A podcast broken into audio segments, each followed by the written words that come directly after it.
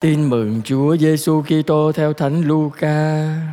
Lạy Chúa, vinh danh Chúa. Khi ấy Chúa Giêsu nhìn lên, thấy những người giàu có bỏ tiền dân cúng vào hòm tiền. Người cũng thấy một bà quá nghèo khó bỏ vào đó hai đồng tiền nhỏ, nên bảo rằng, Thầy bảo thật các con, bà quá nghèo khó này đã bỏ vào hòm tiền nhiều hơn mọi người, vì mọi người kia lấy của dư thừa mà dâng cho Thiên Chúa. Còn bà này túng thiếu, bà đã dâng tất cả gì bà có để nuôi sống mình. Đó là lời Chúa. Tạ lạy Chúa Kitô, ngợi khen Chúa. Hãy dâng tất cả cho Chúa. Kính thưa quý bạn chị em thân mến, Chúa Giêsu ờ, dùng ngay cái hình ảnh người ta dâng cúng trong đền thờ để dạy cho chúng ta một bài học về cái cách dâng cho Chúa.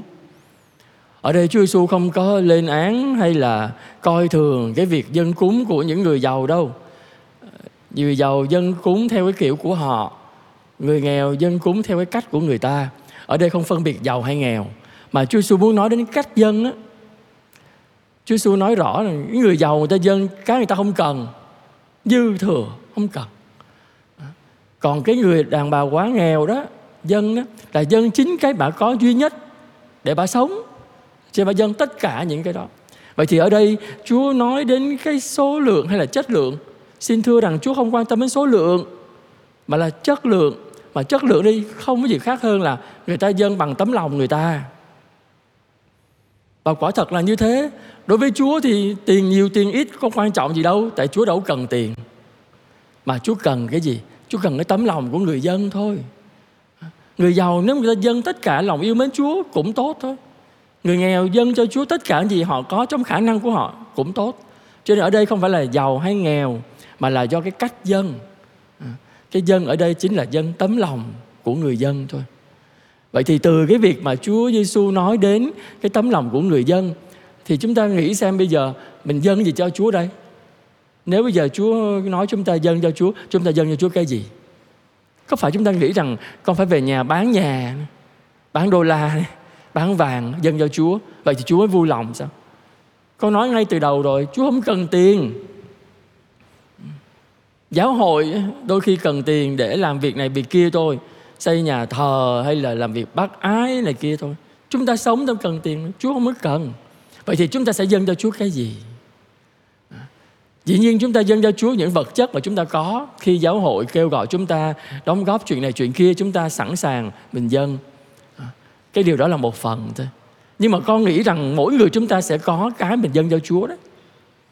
Mà cái đó Chúa cần đấy. Thứ nhất, Chúng ta dâng cho Chúa những vui buồn trong chính cuộc đời của chúng ta. Hàng ngày sống, chúng ta có niềm vui, Nhưng mà chúng ta cũng có những nỗi buồn, có những thành công có những thất bại, có lúc cười, có lúc khóc. Chúng ta dâng cho chúa tất cả những cái đó. Dâng hết cho chúa. À, để cho chúa làm gì? Dâng cho chúa để chúa chia sẻ với chúng ta. Chúa cùng đi với chúng ta. Điều thứ hai, chúng ta có cái để dâng đấy. Đó là dâng cho chúa chính con người tội lỗi của chúng ta. Cái phận người yếu đuối nơi chúng ta, dâng cho chúa cái đó. À, mỗi ngày chúng ta dâng cho Chúa không chỉ là những vui buồn nhưng mà dâng cho Chúa, chính cái phận người yếu đuối, tội lỗi à, mà chúng ta chưa vượt qua được. Chúng ta cứ nói với Chúa, con phạm tội này tội này, con yếu đuối này, yếu đuối kia, con cố gắng từng ngày, nhưng mà con chưa làm được. Con vẫn dâng cho Chúa tất cả những yếu đuối đó của con. Để làm gì? Để Chúa lại một lần nữa cùng đi với chúng ta. Chính Chúa sẽ giúp chúng ta vượt qua những khó khăn trong cuộc đời và nhất là những yếu đuối nơi phận người khi con nói đến việc dâng tất cả vui buồn, sướng khổ trong cuộc đời cho chúa đó, đặc biệt con nhớ đến tất cả các bệnh nhân, những người cao niên. Các bệnh nhân sẽ dâng cho chúa cái gì? Ngoài chính căn bệnh của mình, thập giá cuối cùng trên hành trình thương khó. Dâng cho chúa chính những nỗi đau trong thân xác, chính những lo lắng cho kiếp người của mình. Những người già cũng vậy nhiều khi cứ nghĩ cuối đời không biết làm gì. Thấy nó mệt mỏi, thấy nó chán, thấy nó buồn, nhiều khi dễ tuổi thân. Nhưng mà quý bà chị em nhớ rằng, cho dù thế gian bỏ chúng ta, thiên chúa không bỏ chúng ta. Cho dù người thân chúng ta cảm thấy mệt mỏi với chúng ta, nhưng thiên chúa chưa bao giờ cảm thấy mệt mỏi hay chán ngán nơi chính mỗi người chúng ta. Bởi vì chúa yêu chúng ta vậy thì hôm nay, lời chúa một lần nữa mời gọi mỗi người chúng ta hãy dâng cho chúa tất cả mọi sự.